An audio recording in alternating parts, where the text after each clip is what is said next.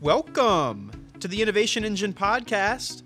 I'm Will Sherlin, and on this week's episode, we'll be looking at how to make innovation simple, the key structural elements that all innovation efforts should include, the importance of nurturing the front end of innovation and where innovative ideas should come from, and why you should always look to create a balanced innovation portfolio. Here with us today to discuss all that and more is Dr. Kevin McFarthing. Kevin is the founder of Innovation Fixer and a top innovation blogger who has two decades of experience at the heart of innovation. He spent 17 years in an innovation leadership position with Reckitt Benckiser, one of the top 20 companies on the UK FTSE. More information available at www.rb.com. Dr. McFarthing has led product development efforts in a variety of areas, including consumer healthcare, household products, prescription medicines, diagnostics, and molecular biology. For the last three years, he has been named one of Innovation Excellence's top 40 innovation bloggers, and he's a participant in the Managing and Organizing Open Innovation team, which we'll cover in the podcast. Welcome to the podcast, Dr. McFarthing. Thanks, Will. I'm very pleased to be here. Absolutely thrilled to have you here with us. So let's start things off today talking about how to make innovation simple and what exactly we mean by that. Because you're not necessarily saying that creating and launching innovative products or services is simple in and of itself, right? That, that's correct, because the statement that innovation is simple, that simple, bald phrase, um, might raise a lot of eyebrows as a minimum. What I'm not say, saying is that technology challenges are easy and driverless cars and space tourism um, and you know all of the fantastic work that goes into the technological side of innovation is easy. Certainly not. There are some extraordinary challenges out there, but the structure of innovation can be and should be simple. If you think about how companies are organized anyway, they are they have R&D, sales, marketing, supply, procurement, finance, HR. They're organized vertically in classical silos. So innovation has to cross all of these silos. So it's tough enough in an organizational sense to actually make innovation happen before making the structure of innovation complex. So I think that, you can build a structure for innovation management that is simple um, and there's a great quote that I like from Albert Einstein, which said that um, uh, things should be made as simple as possible, but not simpler. I like that. So, so let me ask you recently read a blog post on this subject where you laid out the nine elements of innovation structure. So, since the journey of a thousand miles starts with a single step, what's the first step to successfully innovating, in your opinion? I think the, the first step should be starting with strategy. So, what are you trying to do as a company? Um, what are your growth targets? What are your business objectives? Which new businesses do you want to get into? Where are the serious competitive threats coming from that you want to defend? Mm-hmm. Um, a classic strategy portfolio approach. And within that, there should be a, a very strong uh, direction on what's expected to be delivered from innovation within the time frame of the strategic plan. So, what revenue do you want to generate in which areas? Um, how, how much of that revenue will come incrementally? How much of it will come from new products that are actually defending existing business? What are your core businesses that you want to grow faster? What are the supporting businesses? What other options do you want to generate for the future for the business? And that should inform the innovation teams what the expectations are, what they have to deliver, and in which areas. I like the um, the three horizons uh, framework that was, I think, originally developed by McKinsey. So, in the first horizon, which is generally much closer to today, you're looking at how you want to extend and defend the, the core businesses. Then, with the, the, the second horizon, you're looking how to build emerging businesses, new options for the future. And finally, on the third horizon, you're looking to create viable options for new businesses for the future. Um, all of these areas will call on innovation resource. Um, and in order to make sure you're putting the resource where you, you really should be, then this, the strategy should, should give you some very clear guidelines about what's expected. So I'd say the first, first place to start is having a good strategy with a clear direction for innovation and aligning the innovation program with that strategy. Okay, great. And and one thing that you talk about often is nurturing kind of the, the front end of innovation. And I think probably oftentimes when a lot of people think of innovation, they're thinking about that last horizon that you talked about, which is viable options for new business. Uh, is there can you do you really want to apply the front end of innovation to all of those different horizons or is there one that you should kind of focus on when you're thinking about the front end of innovation well i suppose the front end of innovation is both a place in the funnel mm-hmm. um, it's at the front end where everything goes into the funnel right. but it's it's also a phrase that you can use to cover a set of techniques uh, and approaches where you can generate new ideas new approaches new concepts new business models new approaches to generate new revenue.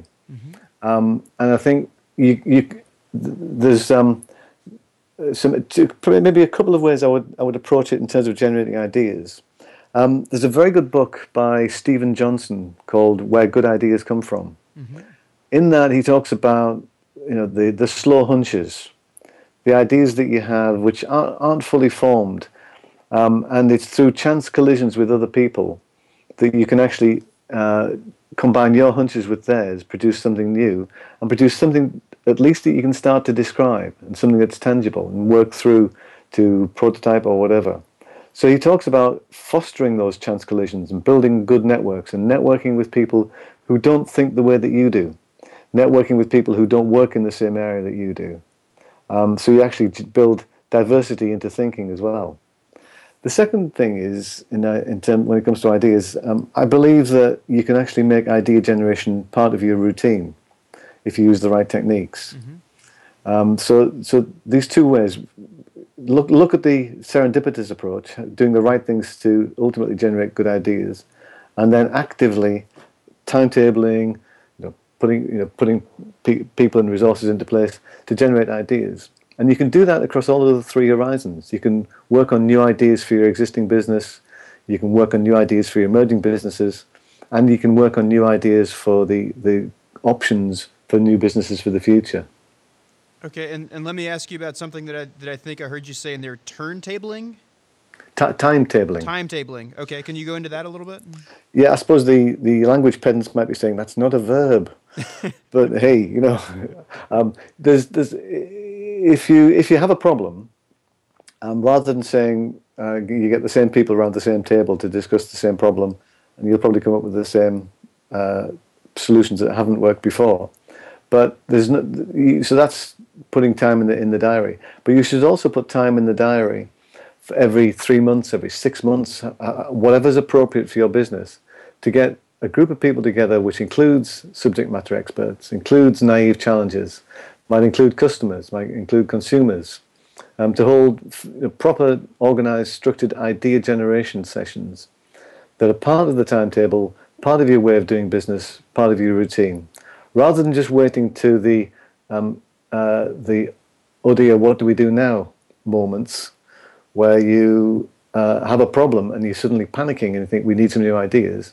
You should be anticipating that and building ideas in a timetabled manner. Okay, got it. So so essentially, it's your your product roadmap, for lack of a better way to put it. Yeah, yeah. Keep on keep on filling the the front end of the funnel. Okay, great. And do you have ways that you recommend companies kind of prioritize what things they choose to move forward with from that timetable? Yeah, I think well, each company will have criteria about what's most important to them. Mm-hmm. So, um, to the the key criteria would would be um, potential revenue um, uh, and feasibility. Whether that feasibility is a technical feasibility or a market feasibility, um, it, it, you can actually use a mix of both. Um, you may, exa- for example, want to have a, an, another criterion in the emerging businesses. It might be the ability of, of, of that idea to strengthen your competitive position in an emerging business, which might not score very highly on the potential revenue in the short term, but maybe a key strategic move for the f- future to generate businesses uh, to generate value over the medium to long term. Um, you may have uh, a criterion which looks at the geographical spread of your business. If it's important for the, for the strategy to enter new geography, then ideas which will enable and facilitate the entry into the new geography might be prioritized more highly than those which strengthen your position in the existing geography. Mm-hmm. So there are, there are there are probably about 15 or 20 criteria that you could draw from, but you should use the criteria that are most appropriate for your business and for the horizon that you're actually dealing with. Sure. Okay, that makes sense. So, uh, in, in the blog post where you lay out the nine elements of innovation structure, one of the things that you talk about is the importance of having a balanced innovation portfolio. Uh, so, for for companies that don't have you know tons of money to throw at R and D, how can you still maintain a healthy portfolio of innovation projects when you know one on its face seemingly could be the type of thing that you could throw you know a, a good amount of money into? I think the, the the the key reason for having a portfolio approach to innovation is to make sure that whatever resources you have um, are directed to where they will make the biggest difference in terms of uh, innovation output. Um, now, whether you uh, focus all of you know as much as that on a small number of projects, or whether you spread it thinly, is is your is is up to you and what you have to deliver. Um, but it should be one way of making sure that um, uh, the urgent and the important are dealt with appropriately. Because quite often, if there's a if there's a fire to be fought, then tomorrow's business generally assumes a lower priority, mm-hmm. um, and you need to find ways that the urgent doesn't overwhelm the doesn't always overwhelm the important. Um, then you need to be thinking about a balance in the portfolio across different horizons, if you really do need to deliver on, the, on those horizons, um, then building in the prioritization, you can actually use the portfolio to communicate to the key people in the business who are working on innovation and try to cre- create alignment on that, what the most important priorities are. Um, there's several other things which, which come up here as well, which is using open innovation, you can actually use your internal resources to leverage more resource from outside. Uh, so if you don't have the resource internally, you might be able to find people who are skilled and capable and, and, companies that are skilled and capable that you can work with. At some point down the line, there will be a financial uh, question to be answered, but it doesn't always have to be you know big big bucks up front. Okay, got it. And let, let me ask you about Reckitt Benckiser a bit because I think most of our listeners are here in the U.S. Probably we do have listeners that tune in from all over the world. But we were talking before the podcast. There, uh, uh, can you can you give, give a little background on what on, on what kinds of products Reckitt Benckiser puts out and your history there with them, the, the types of things you were working on? Sure, yeah. Um, and Reckitt Benckiser uh, is has sales of around about sixteen billion dollars uh, a year. It's number 16 on the FTSE 100 in terms of market capitalization. Uh, and it primarily does consumer brands. So brands like Lysol, French's Mustard, Airwick, uh, Finish, Woolite. Uh, and increasingly, it's very important in terms of consumer health. So brands like Mucinex, Megared, uh, Durex, uh, Gaviscon. Um, and it's, it's, it's really around about consumers. But it's, it's what I would call an innovation engine. So between 30 uh, that's, and that's that's fitting yeah of course exactly quite appropriate it's it's it's, another, it's another little plug there will um, so it's uh, uh, it, it, between 30 and 35 percent of of this year's sales will come from products launched in the previous three years. Wow. And that's it. That's been a continuous um, delivery since the company uh, was formed from a merger at the end of the 1990s um, so um, at, at, RB, I was head of R&D for health and personal care, and then became head of strategic alliances.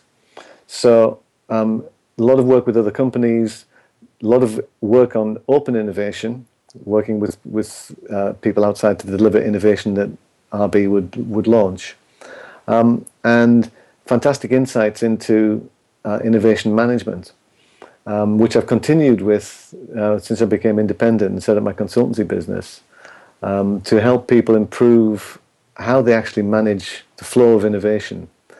Um, you know, it's it's a lot more. You know, the innovation is a lot more than an idea competition. It's uh, actually, active, positive, professional innovation management can really make a big difference to to the innovation output. Um, uh, you know, in terms of products, services, and real value you can deliver, and also being efficient around innovation. You know, the classic definition of efficiency, which is you know, what do you get out for what you put in. Mm-hmm. Yeah, and so uh, um, let me ask about about execution because you, we're we're talking about how to make innovation simple today, and I imagine that there were some things that you. Uh, that you learned and developed over the course of your 17 years at Reckitt Benckiser that you've carried over into your uh, into your personal business. Excellence in execution is one of the steps that you lay out for making innovation simple. And one thing that you recommend having is a is a stage gate system to kind of smooth the project path and be sure that only the most worthy ideas are getting through to production. Uh, so one of the main points of this, I imagine, is to keep projects from reaching the kind of runaway phase where countless time, money, and effort is being thrown at a product that's not really driving ultimate business success? Yeah, and the, the, the, the classic graph of effort versus time, and this is this is going to be quite a creative challenge here, Will, to describe a graph on a, on, a, on an audio podcast. so imagine the y-axis being effort and the x-axis being time, yep. and you have a hump of effort at the start, um, you know, this is like the stereotype project. You have a hump of effort at the start, which is everyone gets really excited. There's a lot of consumer work done. Project gets approved. Then the effort goes down, and it tootles along, and just gradually makes it gets towards the end when people think, "Oh dear, we've got X months to launch, and we've got this massive list of things yet to do." So the effort curve goes up dramatically. You know, gets to a, a peak of maximum pressure where the system's fit to burst and then starts you, know, you launch and suddenly everyone breathes a great big sigh of relief and the effort goes down. Mm-hmm. Um, it would be much better to see a flatter, uh, smooth, smoother curve without that massive effort at the end. Sure. And having good excellence in ex- having excellence in execution makes sure that you anticipate a, a lot more as well. Um, that you can actually build more challenges into the specification and the brief that you set yourself. So right, you know, if you have a, a culture very much like RB's, which is very driven, very results oriented, where you challenge yourself to say, yes, we could deliver X, but if we deliver X plus, we can get more business, we can get more consumers, we can get more revenue. Um, and it's always that that drive and that passion to deliver the best product that you can get that that can actually really contribute to excellence in execution and this has some overlap with with culture, which we uh, I think we can pick up later. But it's not just a functional part of the project. This, it you know, it, it's there's some very strong human elements in there as well. Um, so you need some supporting elements like StageGate, like excellent project management, um, and but but again, these don't have to be bureaucratic. And I'm a big fan of simple StageGate um, and sim, you know, simple uh, management systems, which get people actually spending a lot more time at the lab bench working on real products rather than at their desk writing gate papers. Sure, and so to avoid that that prototypical hump into a uh, straight line up the y-axis, what would you recommend some typical stage gates be? Well, the, the, the classic would have something like five or six stages and four or five gates. So you might have a, an idea stage, uh, a concept stage, and a, project approval stage, um, which means it moves into development. You might have a stage which talks about approving the validation phases, then approving the launch, and then a post-launch gate. Um, I know of some companies now, and uh, and Philips Consumer Lifestyle have made some some presentations on this in the public domain in the past. We're aiming to get down to, to two gates, which would be um, a project approval gate and a project launch gate. Now that doesn't mean to say that anarchy and chaos reign in an uncontrolled manner in between, um, because generally companies employ talented, capable, intelligent people um, and they're able to actually self-manage themselves if given the time and space and freedom to do so. Um, so they know that um, if they have to invest in some capital expenditure as part of the product development, the company will have procedures for approval of capital expenditure. You don't need to build them into a, a, another gate. Um, they will know what has to be done to develop product.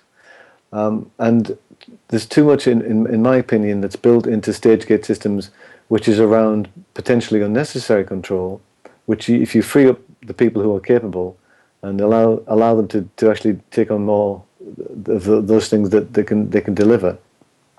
Not only, not only will you get um, a faster, smoother system, you'll probably get more motivated people as well. Because I, I haven't met anybody yet who really enjoys writing a gate paper. Okay, got it. And and you mentioned culture in an earlier answer, and one of the things that you've written about is is the importance of a supportive culture to making innovation simple. Why is that such an important aspect? Well, I think the, there's a, a, famous quote by Peter Drucker, uh, the, the, the, management guru, which has almost become a bit of a cliche, which is um, culture eats strategy for breakfast.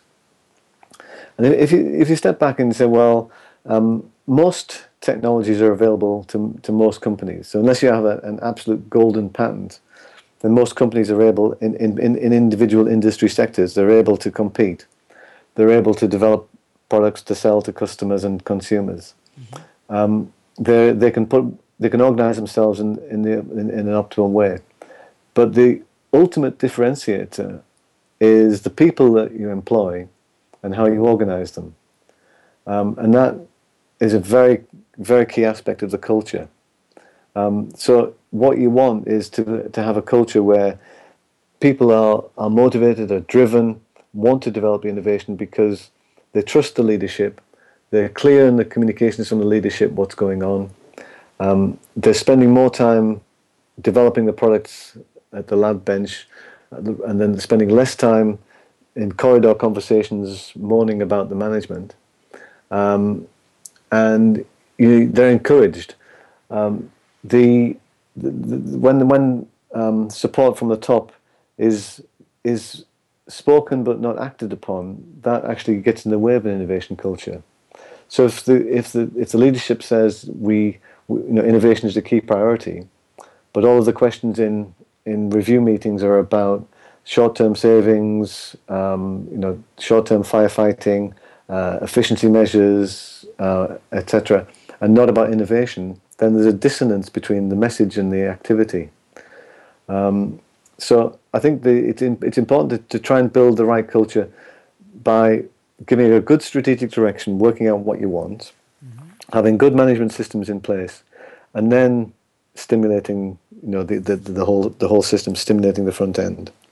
Because again, there are many examples written about which uh, companies try to build a culture of innovation by doing things like having idea competitions.